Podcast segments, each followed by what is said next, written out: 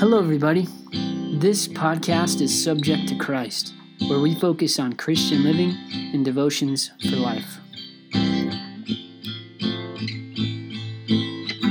Today's message may be a bit controversial, but that really is the inherent nature of what we're going to get into today genuine repentance and faith, and a picture of what this looks like. So, what drives a man or woman to believe in Jesus Christ as Lord and Savior? Some people come to Jesus in search of wealth and prosperity, when Jesus clearly said it is easier for a camel to go through the eye of a needle than for a rich person to enter the kingdom of God. Jesus also said, Do not lay up for yourselves treasures on the earth, but to lay up for yourselves treasures in heaven. Jesus put it simply we can't serve both God and money. If you're coming to Jesus in search of money or worldly gain, you're sure to be disappointed. There are others who come to Jesus in search of influence, when Jesus clearly said, Deny yourself, take up your cross, and then follow me. Jesus didn't come to feed man's ego, rather, he came to feed man's soul eternally through his flesh, crucified for us, and his life giving blood poured out for us on the cross. If you come to Jesus to try to create more influence for yourself, you will find yourself teaching a very different gospel than what our Lord Jesus Christ gave to his followers. Now, the list of reasons go on as to why people come to our Lord, but there is only one true reason that people turn to Jesus and follow him. This may be why Jesus said, Not everyone who says to me, Lord, Lord, will enter the kingdom of heaven, but the one who does the will of my Father who is in heaven. On that day, many will say to me, Lord, Lord, did we not prophesy in your name, and cast out demons in your name, and do many mighty works in your name? And then I will declare to them, I never knew you. Depart from me, you workers of lawlessness. 1 John 3 4 tells us that lawlessness is sin. This means that many people will come to Jesus in various forms thinking they are doing the will of God when they really have continued in the way of sin with a dose of superficial religiosity. So, why then ought a man seek Jesus? What does genuine repentance and faith in Jesus Christ look like? Now, the answer is a lot more simple than you might imagine. Jesus gave us a vivid illustration of how and why a man or a woman ought to come to him, and it is simply a matter of life or death. Coming to Jesus for anything else other than life through the forgiveness of sins dangerously borders lawlessness, which is sin. In John chapter 3, verses 14 and 15, Jesus indirectly communicates the primary reason and motivation that one should come to him, and it is to have life in order to be saved from death. Period. This is the simple gospel. Jesus gives two alternatives life or death. You choose. Jesus alludes to a powerful story that illustrates the fatal condition of sin and the cure that God offers. Jesus compares sin to a deadly venom that will eventually kill the one it has entered into. To put it into context, because of your sin, you have been diagnosed with a fatal condition, and if you do not do something about it, the venom of sin will eventually take your life. The path to life, the cure, is simple. If you want life, run to Jesus as fast as you can and receive Him as the cure for the venom of sin, because sin left untreated will lead to death. This teaching is often overlooked in modern Western evangelical Christianity, and it is absolutely essential in order for one to have a proper understanding of the gospel. The central text that we're focusing on comes from John 3:14 through 15. And that text says, "And as Moses lifted up the serpent in the wilderness, so must the Son of man be lifted up, that whoever believes in him may have eternal life." So, the context of this story brings us into the book of Numbers in the Old Testament. In chapter 21, and it is a type and shadow of Jesus' crucifixion and the forgiveness of sins. Understanding this story in light of Jesus' words in John chapter 3 is absolutely critical in the formation of right understanding. In Numbers 21 4 through 9, we find the Israelites wandering through the desert in hopes of being led to the promised land, but their unbelief led them to a harsh trial. So I'll read through Numbers 21 4 through 9. From Mount Hor they sent out by the way to the Red Sea to go around the land of Edom. And the people became impatient on the way, and the people spoke against God and against Moses. Why have you brought us up out of Egypt to die in the wilderness? For there is no food and no water, and we loathe this worthless food. Then the Lord sent fiery serpents among the people, and they bit the people, so that many people of Israel died. And the people came to Moses and said, We have sinned, for we have spoken against the Lord and against you. Pray to the Lord that he take away the serpents from us. So Moses prayed for the people, and the, and the Lord said to Moses, Make a fiery serpent and set it on a pole, and everyone who is bitten, when he sees it, shall live. So Moses made a bronze serpent and set it on a pole, and if a serpent bit anyone, he would look at the bronze serpent and live. Wow. Now, this was a plague of venomous serpents that God sent to the Israelites as a divine judgment to ultimately glorify His Son, Jesus Christ. The reason Jesus uses this story in the midst of discussing the new birth in John chapter 3 is to indicate that He is the only way to life, as well as demonstrate the type of repentance and faith that drives one to believe in Him. This story vividly illustrates the manner in which we ought to come to Him, which should be with life threatening urgency. In this story, the fiery serpents are likened to death, and their venomous bite can be compared to sin. Let me say that again because this is important. In this story, the fiery serpents are likened to death, and their venomous bite is compared to sin. A snake's bite could be considered its sting, since the venom is delivered through a snake's bite. This language is consistent with Paul's letter to the Corinthians when he said that the sting of death is sin. 1 Corinthians 15:56. Now, doing research into Ellicott's commentary Bible, it says of death and its sting that death is pictured as a monster and it is armed with a sting. Its sting is sin. If there were no sin, death would not be capable of inflicting pain. Let me say that again. If there were no sin, death would not be capable of inflicting pain. Now you might ask yourself why that would be.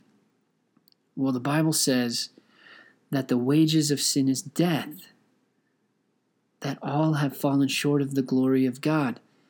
All of us have earned death through our sin because of sin.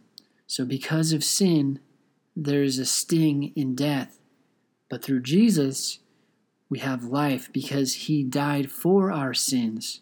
So, death no longer has a sting, but is just the next step in eternal life so that we will dwell in the presence of our Lord forever.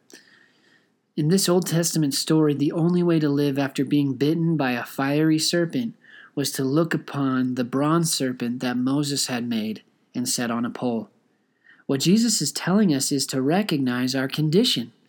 We all have been bitten by the fiery serpent of death, and death's venom or death's sting is sin, and it is coursing through our veins.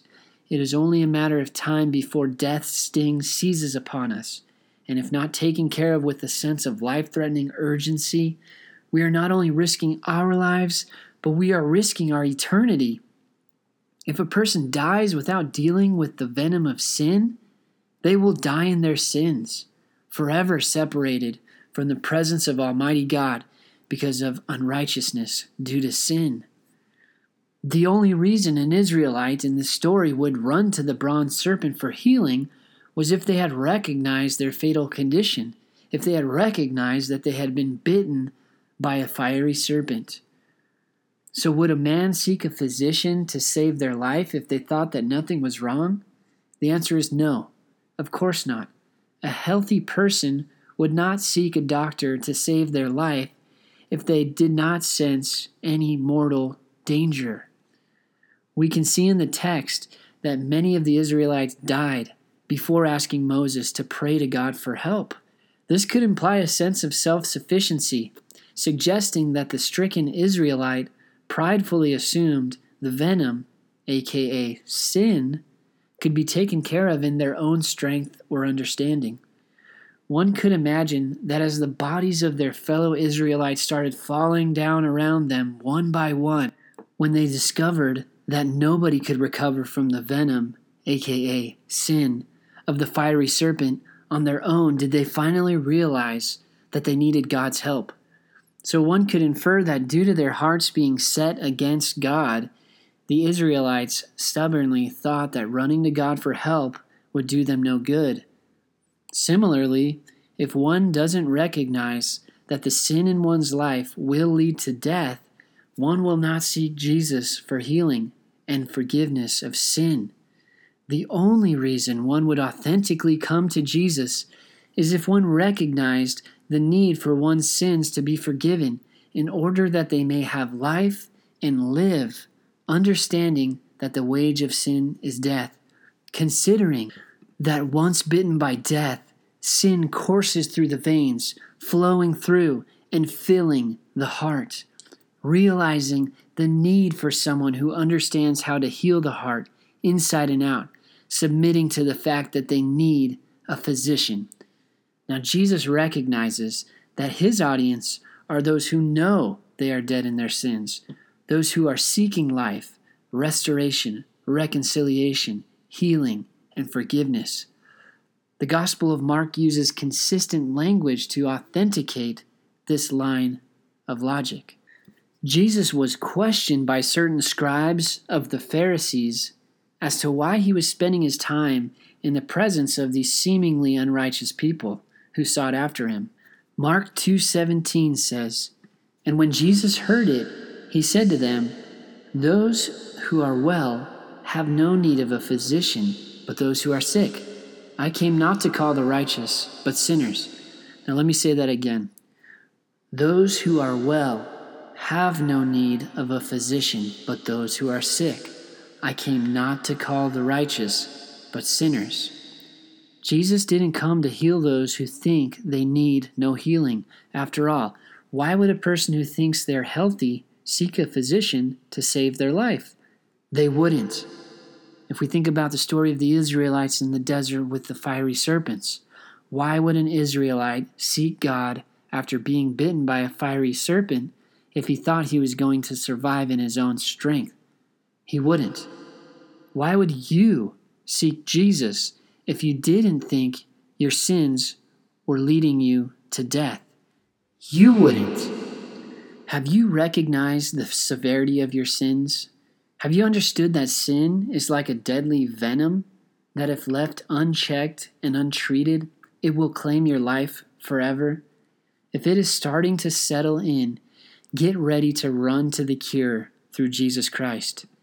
Now, the text says that after many Israelites had died, the people recognized the error of their ways now, their response to Moses was a plea for help and a confession that started with, We have sinned. There was a recognition of sin and a need for divine intervention. The Lord, in His grace and mercy, responded to the Israelites' cries by giving them one way to life through the instruction of His Word. This is a type and shadow of the one way of salvation through our Lord Jesus Christ the Lord instructed Moses to set a bronze serpent on a pole, that whoever looked upon it would be healed. Again, only those who recognize their fatal condition and their need for healing and life would ever come to the bronze serpent for healing. There's a picture of trusting God's word that must be recognized in this story. And this is a picture of faith, trusting in God's word. Jesus compares himself to the serpent being put on the pole in reference to his eventual death on the cross for the sins of the world.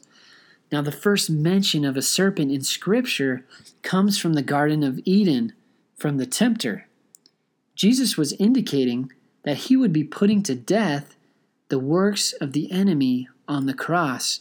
And this is commonly called the great exchange that Jesus became sin on the cross so that we might become his righteousness.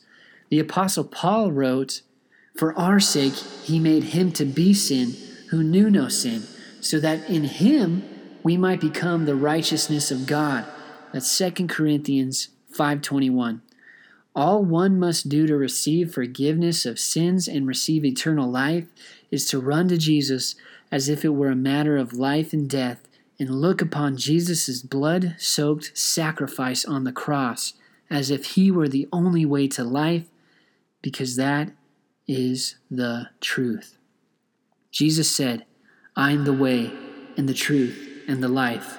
No one comes to the Father except through me. John 14, 6.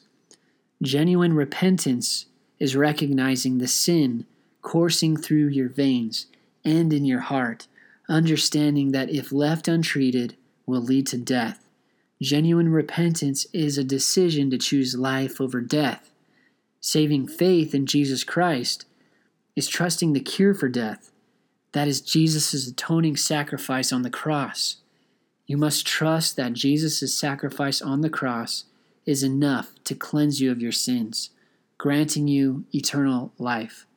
You must look upon Jesus as the Israelites looked upon the bronze snake, desperately hoping and trusting that by looking upon what God instructed them to fix their gaze upon, they would be healed completely. One will not come to Jesus with the right heart if one doesn't recognize the fatal condition caused by sin. We must look upon Jesus in faith that his sacrifice on the cross cleanses us of our sins. There are no works involved, only trusting God's word that the one way to life that he has provided through Jesus Christ is sufficient. Have you understood that Jesus has removed the sting of death, which is sin? Kind of like removing the venomous fangs of a fiery serpent and extracting all traces of venom from the serpent.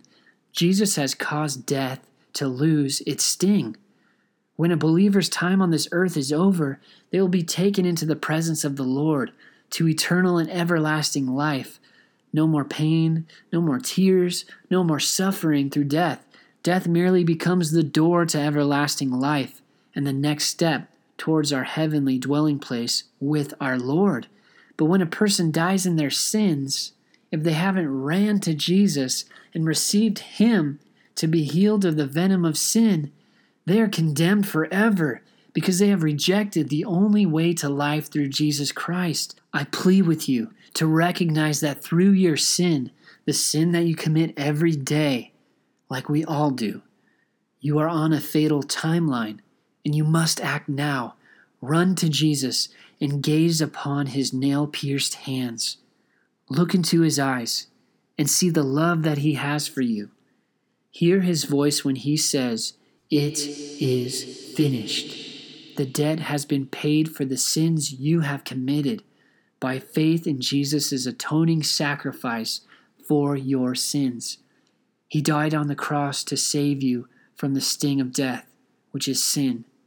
Come to Jesus for life before the cold grip of death snuffed the last bit of life from you. Jesus was buried after his death and was resurrected from the grave, ascending to the right hand of God, with angels, authorities, and powers having been subjected to him. He is risen. He is alive. We serve the living God, and He is calling out to you today to trust in Him, to receive life. You have been bitten by death. The fatal venom of sin courses through your veins. The cure of Jesus Christ has been given to you in this message. The gospel is a matter of life or death. Look upon Jesus, believe in him, and you may have eternal life. God bless and grace and peace to you.